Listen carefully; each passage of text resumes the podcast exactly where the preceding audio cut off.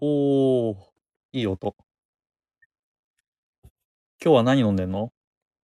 今日はですね、スコッチウイスキーということで、グレンフィディックじゅうごねんをいただいております。おお、これシングルモルトって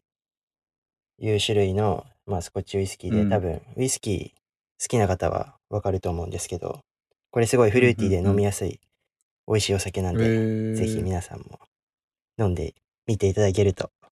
いいのではないかなと思います。健康志向なんで僕、ハイボール飲ん飲んでます。あのね、お酒とかね、チョコとかのフルーティーは俺信用してないんだよね。絶対嘘でしょ。いや、まあ、なんだろう、角ハイボールとか、日課ウイスキーとか、うそういん。うのに比べれば、まあ、比べればっていう、その、やっぱあお菓子とかと対等に渡り合えない。あ。確かにね。うん、まあ、お酒の中ではフルーティーってう感じん、なのか。そういうことですね。まあ、ちょっと、機会があったら挑戦してみますわ。はい。では、今日もゆる会ということで、話していこうと思うんですが、まあ、今回のエピソードからちょっと僕たちのポッドキャスト聞いてくれてる人たちに向けてですね、少しでも役に立てるようにファッションニュースを冒頭でちょっと紹介していこうかうなん。と思ってます。ではまず今回一つ僕が持ってきたのを紹介していこうかと思ってます。これが ダブリューダブリューディー ジャパンから見させていただいたもので、ジョナサン・アンダーソンによるモンクレール・ジーニアスのにせんにじゅういち春夏コレクション発売に合わせて、えージョナサン・アンダーソンの世界観を体験できるポッドキャストと映画配信が行われていますっていうニュースなんだけど、ほまあ、僕ポッドキャスト好きなんでちょっと惹かれたっていうのと、あとこの間ジョナサン・アンダーソンのことについて調べていったので、これをちょっとピックしてみました。これね、モンクレール・ジーニアスって言って、僕もこのニュースで初めて知ったんですけど、モンクレールの面白い取り組みとして、まあ紹介するのも面白いかなと思ったんで、ちょこっとだけいろんなところから情報を集めてきました。う。うんうんうん。これは、モンクレールの通常のラインとは別に、あの、新しいコレクションみたいな、そういう感じだよね。そうそうそうそう。なんかモンクレールの会長のレモ・ルフィーニさんによってにせんじゅうはちねんから始められた、まあ、プロジェクトで、モンクレールにはちにんの有名デザイナー集めて、まあ、いっかげつにいちコレクションずつ、まあ、発表していくっていうような感じで、はちこのラインがあって、それぞれ、まあ、いっこずつテーマがあって、うーん。じゃあ、そのはちにんのうちのひとりがジョナサン・アンダーソンさんっていうことで。そうそうそうそう、まあ、今はあ。までうん。ノアール K 二宮とか藤原宏とうんか、うんうん。まあいろいろな人とコラボしてて、結構有名な取り組みらしくて。えー、じゃあ結構、ドメスティックの有名なデザイナーの方たちとかも招待されてるんだね。いろんなインタビュー見てて、モンクレールのレモ・ルフィーニさんが言ってたんだけど、日本って結構モンクレールのブランド認知度が高くて、売れ行きもすごくいいことから、すごく積極的な投資を行ってるんだって。うんうん。で、この日本の顧客を引っ張ってくるために、まあ、ノアール K 二宮とか、今までモンクレールのダウンあんまり着ないけど、ファッション好きな人たちとか、藤原宏とか、うんうん。まあ、ちょっと僕たちよりもかなり上の世代で、生活に余裕がある人たちのファンが多いうんう人ん。を連れてくることによって、相乗効果いみろたいいなろ、ね。そうそうそうそう、相乗効果。なんだっけ、それ、経営学でやった英語、英語のやつ。えっと、シナジーだね。あ、そう、シナジー効果。えー、もうだって、あれだよね。日本とかさ、すごいじゃん。若者からさ、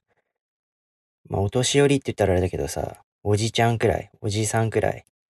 の年代の方までさ、すんごいモンクレールのダウン着てる方多いもんね。確かに、ね、新宿のキャッチのお兄さんをはじめとして、イオンモールのおばさんとかも着てたりする。なんか幅広い層に愛されてるってイメージがすごいある、日本では。そうだね。そんなに、まあ、安いものではない、まあ、高いので高いのにこんなにいろんな人に愛されてるっていうのは本当にすごいと思う、うんうん、やっぱブランドっていう他にも品質とかそういう面でもやっぱり信頼されての普及度合いなんだろうね、日本では。うんうん、で今回のジョナサンとのコラボははちこのラインがあるって言ったんだけど、そのうちのひとつめ、ピュアで本質的なものっていうところのラインを、まあ、ジョナサン担当してて、うんうん、この実際のアイテムを見ると ジェイダブリュー アンダーソン にせんにじゅういちエスエス のルックとかなり共通点があります、えーうん、バミューダパンツとかアコーディオンポケット、うんうん、あとカラーブロックデンデンデンっていうレゴみたいな配色、うんうんうん、ジョナサン・アンダーソンでしがちなレゴみたいな配色とか、あとジェンダーレスなデザイン、うんうん、あとパディング引き手っていうこのジップの部分に四角いなんか枕みたいなものをなんかアクセントとしてつけてて、これがジョナサン・アンダーソンの にじゅういちエスエス のルックで、全身を覆うゆったりとしたニットにこのちっちゃい枕みたいなのがズドズドズドってくっついてるルックがあったと思うんだけど、うんうんうんまあ、それとすごく共通点がある。えー、やっぱりあれだね、そのカラーの配色とかってジョナサン味がすごいね。うんうんうん、ジョナサン・アンダーソンのデザインだってすごい感じる。ね、もう一目見てわかるよね。うんうん、で、そのまあモンクレールのコラボっていうことでやっぱりダウン、うんうんまあ、春夏でもダウンっていうのがあって、これがキルティングなんだよね、うんうんうんうん、フローラル素材のフローラル刺繍のキルティングで、これがまた可愛くて、結構色的にはカーキみたいな色味で落ち着いてはいるんだけど、この同色のキルティングをすごく繊細にすることによってかなりかっこいい一枚になってるんじゃないかなと思ってます。なんかこのキルティングカットしたさダウンあるけど、うん、あれあるね、すごいメタリックなダウンがあるね。ああ、そうだね。これドリスもメタリック素材のルック出してたから、うんうん、なんかちょっと共通点を感じるようなうんうん、うん、うーんそうね、このやっぱりモンクレールだからさ、うん、ダウンっていうのが結構象徴じゃん、ブランドの。でこれをうまくその集められたデザイナーがこうデザインに昇華してるっていう点で、にせんじゅうはち、じゅうきゅうの秋冬のノワール系二宮のコラボっていうのがめちゃめちゃかっこよくて、うんうんうん、この当時ノワール系二宮が担当したのがろくばんめのライン、ウェアラブルな構造っていうところで、なんか光沢のあるナイロンの表地をこう構築的なキルティングで立体感持たせて作ってるので、うん、めちゃめちゃかっこいい。これすごいね。めっちゃかっこいいでしょ。なんかキルティングってやっぱりなんていうかラベンハムとかさ、その辺みたいにちょっとおじさんっぽくなっちゃう、うん、と思うんだけど、うんうん、これはかなりモードに仕上がってて素敵。ちょっと光沢感ある感じのダウンってさ、なんだろう、モード感が薄まるというか、やっぱマットの素材で黒とかの方が光沢の黒よりさ少し締まった印象になるじゃん、うん、けどこれ光沢素材をさ、うん、うまくなんか活用してるよね。これすごく綺麗に、まあ、キルティングの仕方ってうまい具合に光の出し方を加減してるって感じがする。ここめちゃくちゃかっこいいけど買ったらいくらなんだっていう、うんうん、めちゃめちゃ高そうだし、しかもあれだね、これレディース、うんうん、なんだよね、やっぱりレディースだね。うん、なんでちょっと、まあ、アートとして一種の鑑賞するには。そうだね、もうこれアートの域だね。うんうんうん。着るアートみたいな感じだね、本当に。本当だね。すごい。これ本当に綺麗だし、このキルティングすごいな。うん。えー、すごい手間かかってるね。っていうのが、まあ今回紹介したかったニュースですね。Spotify の方であのジョナサン・アンダーソンがこの今回のモンクレール・ジーニアスのことについて話してるポッドキャストがあるので、よかったら聞いてみてください。なんてインタビュアーの方の英語の長回りがちょっときつかったのと、やっぱりジョナサン・アンダーソン概念的な話とかするので結構単語が難しくてあんまり聞き取れなかったので れいてんななばい速ぐらいでもう一回聞いてみようかなと思っています。で、これがファッションニュースです。どうなんだろう、需要あるのかなこれまああるんじゃない。なんかエルメスさ表参道店オープンしましたみたいなニュース知ってる？ああ、はいはいはいはい、うん、それもすごい気になってる。表参道に行きたくなった、うん、結構表参道の上の方だよね確か。うんうんうん。最近結構さビッグニュース多くない？うん。ジル・サンダーだっけ？あれ買収されたのってどっちだっけ？いやー覚えてないな。キヒロにニュース送った気がするんだけど。うんうん、送られた送られた。ジル・サンダーがあマルジェラだよ。マルジェラのマルジェラか。うん。親会社がジル・サンダーを買収したんだよ確か。マルジェラの親会社ディーゼルだもんね。うんうんうん。もうヒデと大好きなディーゼルだよ別にまあ大好き、まあ、アメカジをアメカジが個人的に来てた時はディーゼルよく買わせていただいてましたけども、うんうん、まあ最近はそういうわけでもないので長いことご無沙汰ですけど。でこれ表参道店エルメス、うんうん、てか思ったのがエルメスお金持ってんなっていう、うんそりゃそうだろう。バカ高いじゃんだって。この時期によ、表参道に店舗構えられるかっていう、うん、このアパレルが窮地の中。あ, あれかな、逆に安くなってたりすんのかな。どうなんだろうね。違う。あ、エムエムシックス とかの向かいか。うーん、あの辺ね。いやー、いいですね。ルイ・ヴィトンの隣と。すごい。なるほど。ザ・表参道っていう表参道の格がまた上がりましたね。エルメスのローメン店で。そうだね。それ楽しいよね。この僕のバイト先がこのアップルの方からどんどん下にキャットストリートの方に下っていくので、うんうんうん、このちょうどこの辺通るんですよ。このハイブランド通りを。なので毎回前通るの楽しみにしてて。あそこの通りさ歩いてるだけで楽しいよね。うん本当に楽しい。でさ、このサンローランだっけな、うん、あ, あるじゃん。サンローランアップル近いよね。うん、このサンローランの店員さんを毎回見るのが楽しみ、うんうん、めちゃめちゃモードでかっこいいじゃん。なんか女性の店員さんとかパンツとかバシッと決めてさ、うんうん、態度アップしてめちゃめちゃかっこいいなと思って毎回見てる。なんかすごい話少しそれるんだけど、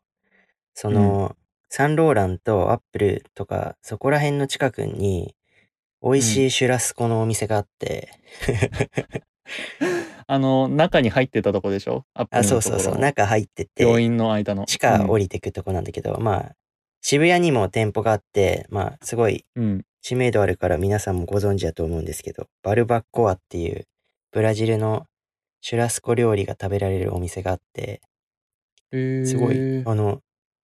お皿にサイン書いたやつをバーって貼ってるんだけど、すごい有名な芸能人の方たくさん来てて、スポーツ選手とか錦織圭さんとかまあ一流な方々が来てる。まあ全然値段もそんな高くないんだけどごせんえんくらいで食べれるのかな多分。高いよ。じゃああの食べ放題なの。あーそれはいいな。でサラダバーとかもあってだからお腹いっぱい食べれる、うんお酒は少し値段が高いんで。そっかそっか、うん、あのゴールドジムの下だよね確か。あそうだったかな。全然多分その時ジムとか行ってなかったから全く気にしてなかったけどそうね。まあディナーごせんえんとかだったらちょっと頑張って奮発すればいけないこともないと思うので、なんか特別な日とかに行ってみるのもいいのかもしれないね、うん、肉が死ぬほど食べれるんで。そうか、ちょっと行ってみたいですねそこは。で、まあ、今回のメイン行ってみようかそろそろ。そうですね。じゃあ今回のメインっていうことで、今、エシカルとかサスティナビリティみたいな、そんなのがファッションシーンですごく熱くなってると思うんですけど、そんな中で僕がですね、にねんほど前くらいに買ったあるバッグがあるんですよ。ちょっと大きめのトートバッグ。で、そこのブランドがまだ日本でもそれほど知名度がなくて、持続可能性に配慮しうた、ん。まあ、バッグ作りを行ってるブランドで、まあそこまで値段も高くないっていうことで、あんまり有名になる前に、まあ、皆さんにお伝えすることができればいいかなっていうことで、まあ今回ご紹介していきたいと思います。うんうん。で、そのブランドの名前がトルバドールっていう名前で、まあ、まだそこまで日本で知名度がないんで、最近やっと百貨店で取り扱われるようになってきたようなブランドなんで、まあ店舗とかもまだないですし、日本には。まあそのようなブランドで、まあこのブランドの歴史を、まあ、軽くお話ししますと、にせんじゅうさんねんにできたブランドで、サミュエル・ベイルさんとアベル・サメットさんというデザイナーのお二人によって設立されたロンドンを拠点とするバックブランドです。トルバドールってなんだろうって思ってちょっと調べてみたんですけど、うんうそれん。は中世に生きたさすらい吟遊詩人っていうものを意味している。銀融詩人。ちょっと面白いようね。ん。なんだ、琵琶法や師ばい的ね。な、そういうのなのかな、わかんない。すごういん想像で今勝手に言っちゃったんだけど。うん。うんうん。で、なんかそれが、なんか職人たちへの敬意が込められてるブランド名になってるみたいです。えで、すごい発売されてる製品はミニマルなものが中心で、まあビジネスシーンから、まあアウトドアまで幅広い現代生活のシーンに合わせて、まあ使えるすごい有能なバッグということでー。うんうんうん。おすすめできるんですよね。で、あの、もっとすごいことに、この製品はイタリアの職人がハンドメイドで制作してるんですよ。おー、やばいね、それ。そうそうそう。だからもう、うんうん。ハイブランドかなみたいな。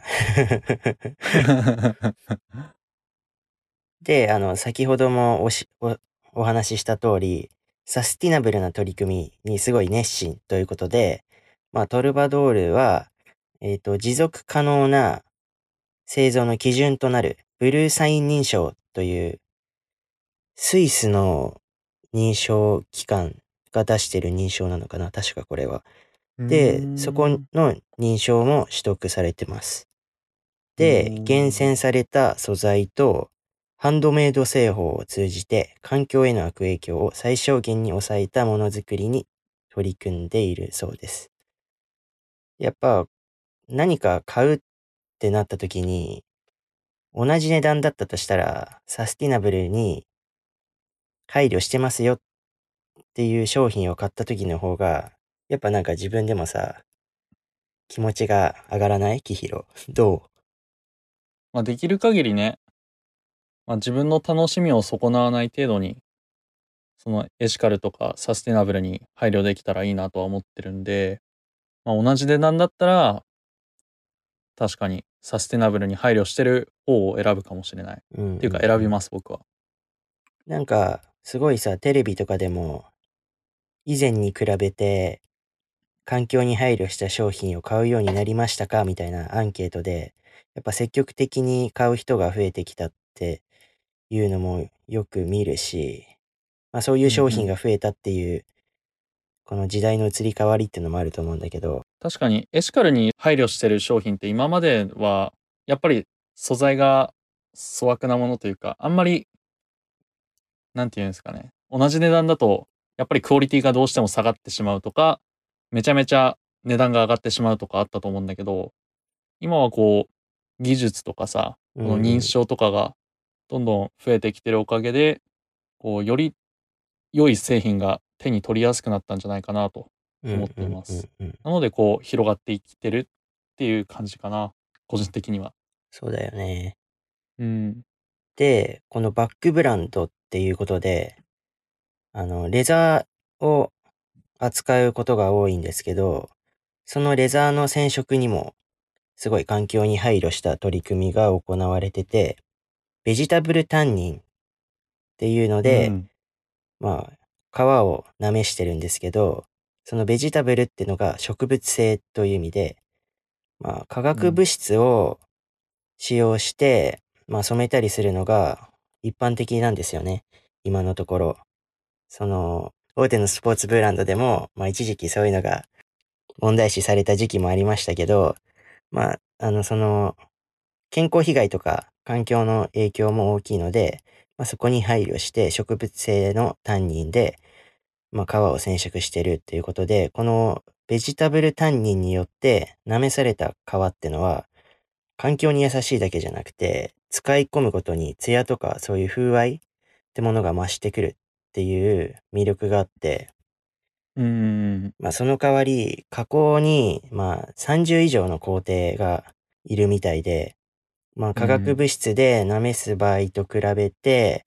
まあ、にばいからごばい高くなるっていうこともあるんだけど、このトルバドールっていうブランドがイタリアのラブレターニャ社っていうタンニング技術を持ってる企業を持ってて、そこでやっぱりどうしても高価になるってところも抑えてるっていう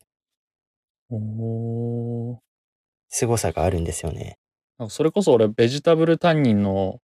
栃木レザーの小銭入れ持ってるんだけど、うんうん、確かにごねんぐらい使ってて、うんうん、かなり端っこの方とか、うんうんうんまあ、グリーンのやつなんだけど、うんうん、端っこの方とか擦れて黒くなってきて、うんうん、すごいいい味出てきてます、えー、やっぱ皮って使っていくごとに味が出てくるっていうのがやっぱ使う側としての一つの醍醐味だと思うんだけど、そのベジタブルタンニンによってより綺麗な風合いが出るってなると、なんか使うのも一つの楽しみになるよね。うん。しかもこのクロムでのなめしっていうのは、あの YouTube とかで結構動画があるんだよね。この発展途上国でクロムのなめしをしている工場の動画とかがあって、うんうん、それを見るとすごくショッキングな工程がねあるので、そういうのも見るとやっぱりベジタブルタンニンとかやっぱりちょっと配慮していかないといけないのかなとは思ってしまいますね。うんうんうん、まあリンク貼っとくんでよかったら見てみてください。で、まあこの風合いが出るっていう大きな特徴があるんですけれども、もう一個ベジタブルタンニンをすることによって天然の防水加工が施されるわけなんですよ。で、それでやっぱこのロンドンっていう土地柄雨が多い土地なんですよ。だからそこのブランド初っていうこともあるのかなと個人的に思ってるんですけど、あの雨に多少の雨に濡れても問題がないっていう、すごい、すごくないですかこれ。すごいね。通勤通学にもってこいだよね。そうだね。基本的にこう、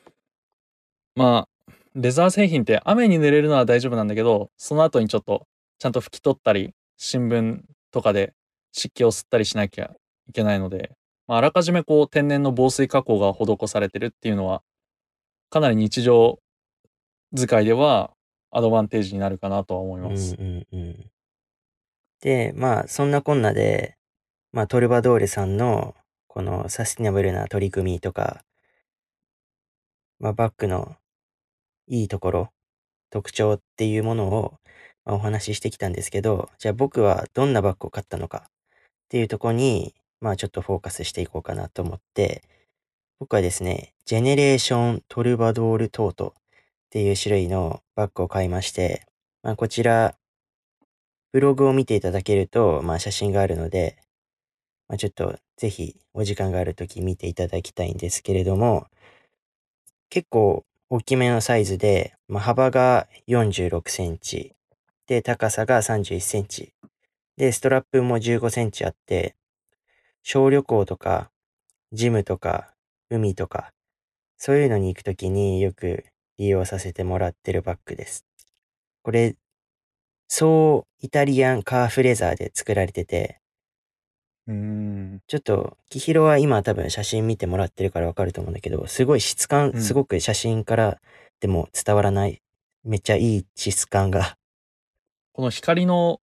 当たり具合、うん、なんか安っぽいレザーとかだと変な風に反射とか安っぽい反射とかすると思うんだけど、うん、こう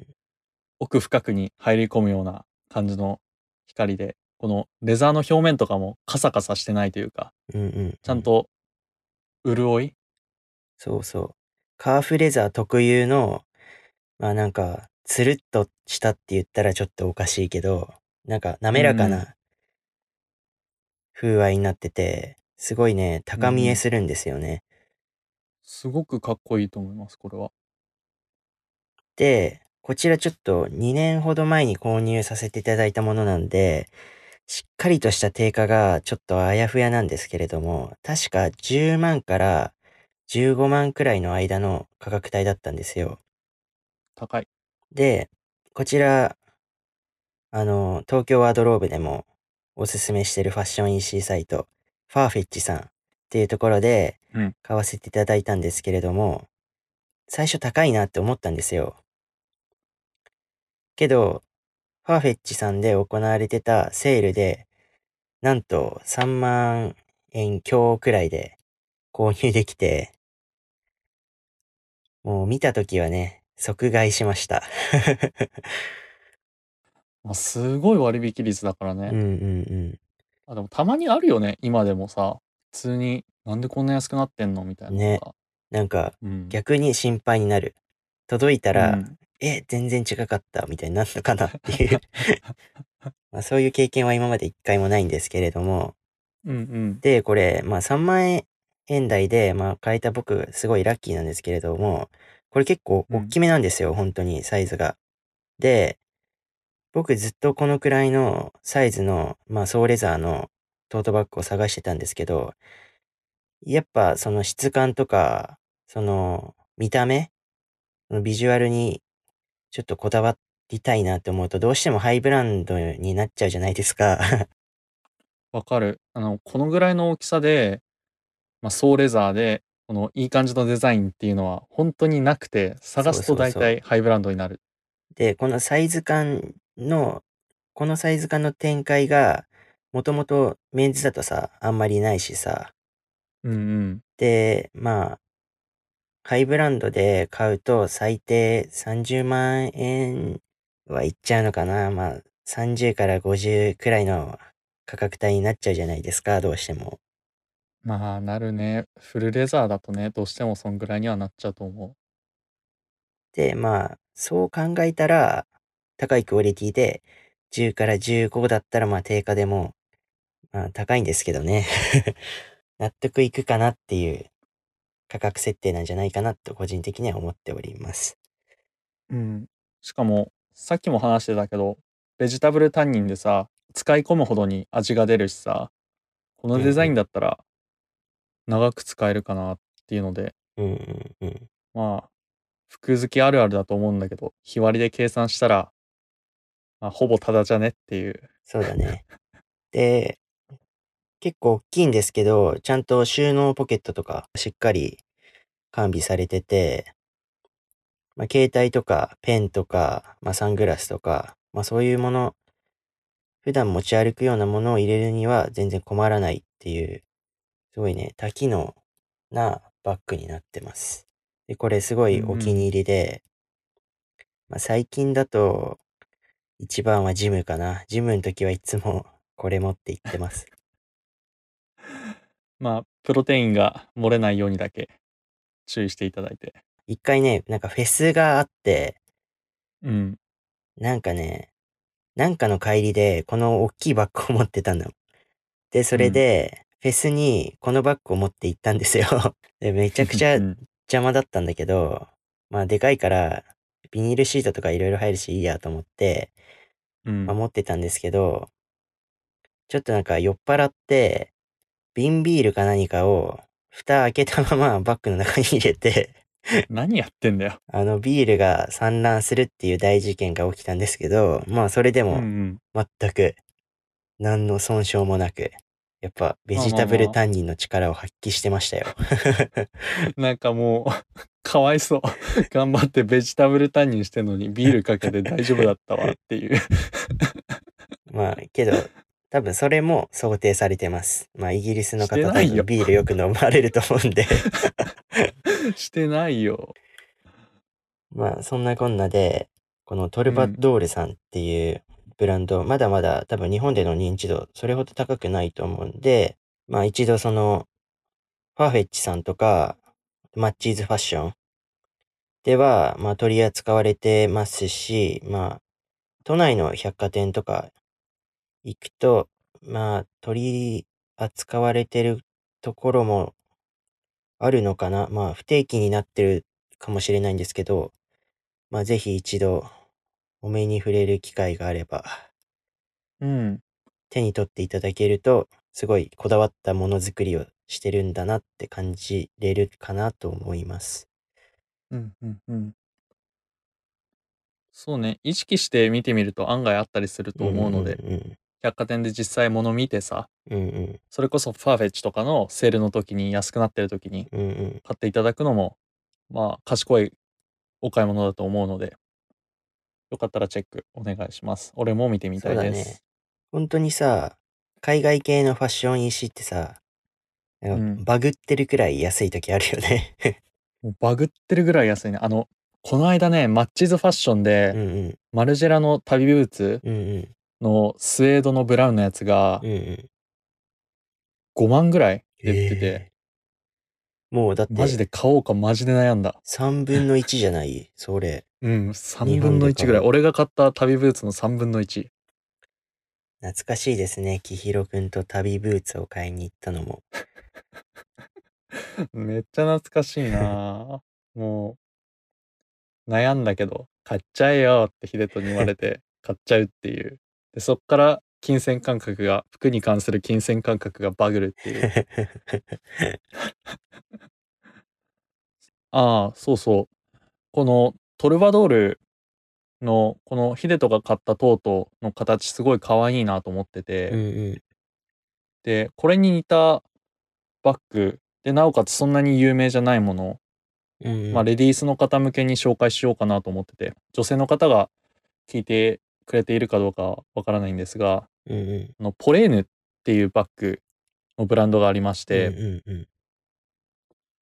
でこのポレーヌっていうのはにせんじゅうろくねんにフランス人の、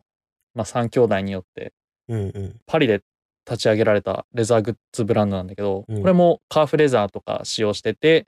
でこっちはスペインの職人の手仕事によって作られているブランドになってます、うんうん、でこのナンバーナインっていう形がヒデトが買ったトルバドールのトートよりはかなりちっちゃいんだけど、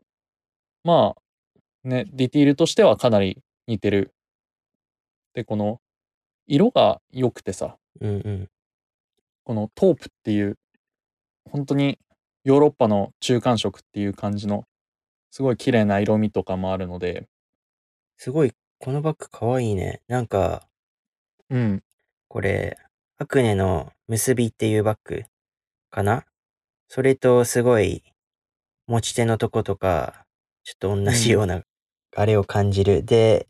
全体的なボディはなんだろうロエベとかセリーヌとか、うん、なんかちょっとさ、うん、バスケット型みたいなバッグがちょっと女性の間でさ流行ってるじゃん今。うんうんうんなんかすごいいろんなブランドのあれを感じる。だからなんかすごいおしゃれ、ね、あのヒデトのやつに似てるのがこのナンバーナインってやつで、このロエベとかに似てるのがナンバーエイトっていう新作のやつかね確かで、これが本当にさっき言ってたようにロエベのバルーンバッグとかに似てて、うんうんうん、このシェルトートバッグっていうのが最近ロエベで出て、まあ、レディースなんだけど、うんうん、これにもちょっと似てていいとこ取りって感じ。しかもこのポレーヌ自体値段がすごく控えめ、うんうんうんまあよんまん円とかごまんえんとかなんで、まあ、高いっちゃ高いんだけど、このデザインとこのカーフレザー、あとスペインの職人の手仕事っていうことを考えると、うんうんうん、かなりお値打ちなブランドなんじゃないかなとは思ってますね。これ今日きひろくんに紹介されて初めて知ったけど、これなんかプレゼントできる値段だね。頑張れば大学生でもそうだね。もう本当に好きな女の子に頑張ってプレゼントするって感じかな。それこそさ、あの自分の親とかにもこのブランドさ、うん、紹介したらさ、すごい喜ぶかもしれない。すごい上品なデザインで、うん、どんな年代の女性が持っててもすごく綺麗にはまると思う。うんうんうん。それこそね、えー、あのね、コスとかの服とかとぜひ合わせてほしい。ああなんかもう色もさ、その、そのさっきひろが言ったけど中間色とかも取り揃えてるから、うん、なんかヨーロッパのさハイブランドとかともすごい親和性あると思うよね。うん、かなり相性が良くて、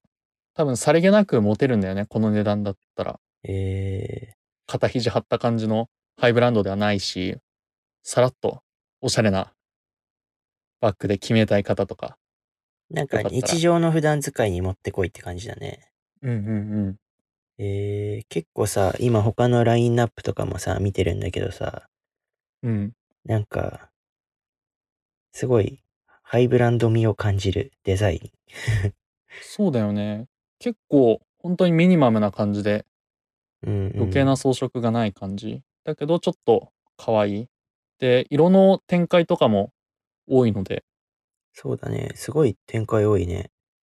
なんかもう、うん、持つ人が持てばパッと見セリーヌとかだもんねうん、実物をさまだ見れてないから分かんないんだけど、デザイン的には全然ハイブランドと遜色ない。モデルの人が使ってて知ったんだけど、うんうんまあ、モデルのとか感度がすごい高い方が持ってるようなブランドなので、うんうん、まあ一足先に有名になる前にチェックしていくっていうのは、このメンズのトルバドールと同じじゃないかなとは思ってます。うーん、ぜひね、僕も今日からこの話題で女の子に ライン を送りたいと思います冗談ですけど、なんかこの話の種としてはすごい面白いと思う。うんうんうん。まあ頑張れば買える値段だしね、バイトで。うんうんうん。すごくいいと思います。えー、いいですね。で、今回もきひろくんと僕のおすすめのファッションコンテンツを一つずつ皆様にご紹介していこうかなっていうことで、まあ僕から先にご紹介させていただく今回のものは、まあ今回もちょっと書籍になるんですけど、こちらですね。にじゅっ世紀ファッションの文化史、時代を作ったじゅうにんっていう本で、じゃあ成海宏さんっていう方が書いた本になりまして、えっとですね、初版はにせんななねんの本になります。ああ、ちょっと前だね。そうそうそう。けど、多分ファッション好きの方からすると、すごいそそられる題名じゃないかな。そうだね。時代を作ったじゅうにん、誰なんだろうっていうか、カークボレイ入ってんのかなっていう。ですね。えっと、いっ章から、まあ、じゅっ章までありまして、うん、で、なんか、それぞれ、一人ずつのデザイナーさんにフォーカスしたお話になってるんで、まあ、小完結型っていうのかな。だからまあ、気になった人たちだけでも読めるものになってるんで、まあ、うん、チャールズ・ワースさんとか、まあその、オートクチュールからプレタポルテ、その既製服に入ったそういう流れとか、まあ、うん、ガブリエル・シャネルさんとか、おうほうほう、まあ、結構有名な方、それこそクリスチャン・ディオールさん、ビビアン・ウェストウッド、ビビアン、うん、でコムデ・ギャルソンももちろん、川久保玲さんも取り上げられてて、まあボロルックの衝撃、黒の衝撃、うんうん、まあいろいろありまして、でまあきひろくんも大好きなマルタン・マルジェラさん、おー素晴らしい、ぜひ読んでみたい。で、あの、クリスチャン・ディオールの回では、まあ、モードとマーケティングみたいなサブタイトルもついてて、うん、マリー・クワントさんは、ストリートから生まれた流行とか、あコムデ・ギャルソンはファッションを脱構築するとか、なんか本当に、めっちゃ魅力的。うん。このファッションの、このにじゅっ世紀のファッションの流れとか、うん、そういう歴史ってものをなんかまあ総ざらいできる、そういう本になってるんで、うん、まあ価格少しせんはっぴゃくえんでちょっとお高めなんですけれども、まあ興味ある方はすごい面白い本なんで、ぜひ一度読まれてみるといいのではないかなということで、今回僕のおすすめはこちらになりました。ちょっと興味あるので、また Amazon で注文したいと思います。前回に引き続き。きひろくんは何かありますかね？俺はね、なんか直接ファッションのコンテンツっていうよりかは、今回エシカルの話ちょっとしたんで、それ系のポッドキャストなんだけど、うんうん、紹介しようと思ってて、うんうん、このエメラルド・プラクティシズっていうあのポッドキャストコンテンツがありまして、普通に Apple ポッドキャストとかでも聞くことができるんですけど、この環境問題とかジェンダーとかの問題っていうのはあんまり自分から意識しないと情報が入らないことが多いと思うんですけど、まあ音声でその分野の専門家、めちゃめちゃその問題について考えてる人が、まあ、毎週ゲストとかで来てくれて、まあ、話していく番組なんですが、まあ、環境問題とか社会問題とか、ね、いろいろ話してて、でこの中でもエシカルファッションとか、あとビーガンについて話してる回とかあって、うんうんうん、まあかなり参考になったというか、まあなんていうんですかね、変な偏見っていうのがなくなったというか、うんうんうん、まあ社会活動、うんうん、政治家にどうやって動くロビー活動的な、そうそうそう、そういう活動をしてるのって、まあ普通に生きてるとさ、あんまり、うん、なんだろうこの人たち、なんでこんなに一生懸命になれるんだろうとか思っちゃったりするんだけど、うんうんうんうん、このポッドキャスト聞いて、ああこういう風な考え方を持ってやってるんだなっていう風に知ることができたので、うんうんうん、なんていうか、なんていうんですかね、ファッションをそれだけ単体で考えるっていうよりも、もっといろんな幅広い視野を持って見ることができたので、うんうん、このポッドキャストはおすすめです。そんな長いエピソードでもないので、まあ、気になったところから聞いていただくのもいいのかなと思います。やっぱり人って知らないことに関してさ、すごいなんだろう、避けて生きていこうみたいなのがあるじゃん、うん、やっぱさ、そういうさ、知らないことってのをさ、自らさ探求していくとさ、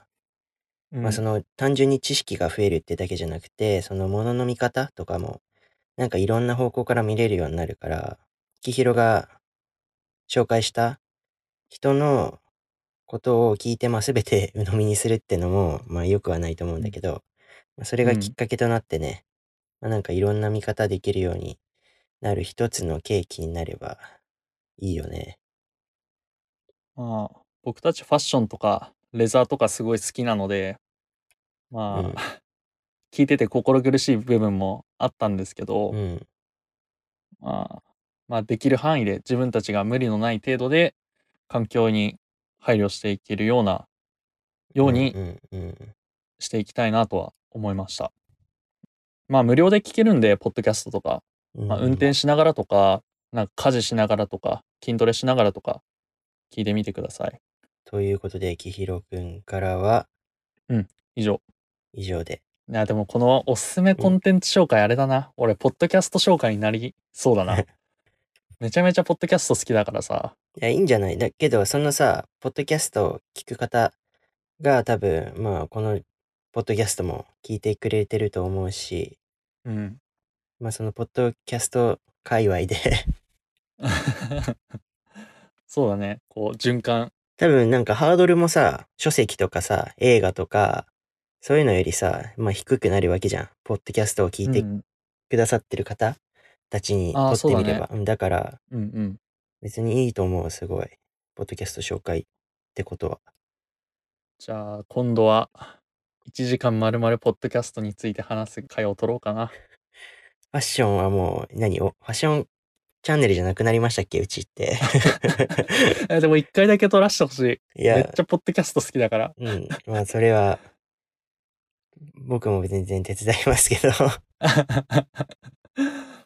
ポッドキャスト界、コス会に引き続き。うん、きひろくんがね、積極的に何かやりたいことがあるらしいので、僕はそれに追随して。ありがとうございます。ちょっと、ポッドキャスト界盛り上げていきたいと思って、いろいろコンテンツとか作ってるんで。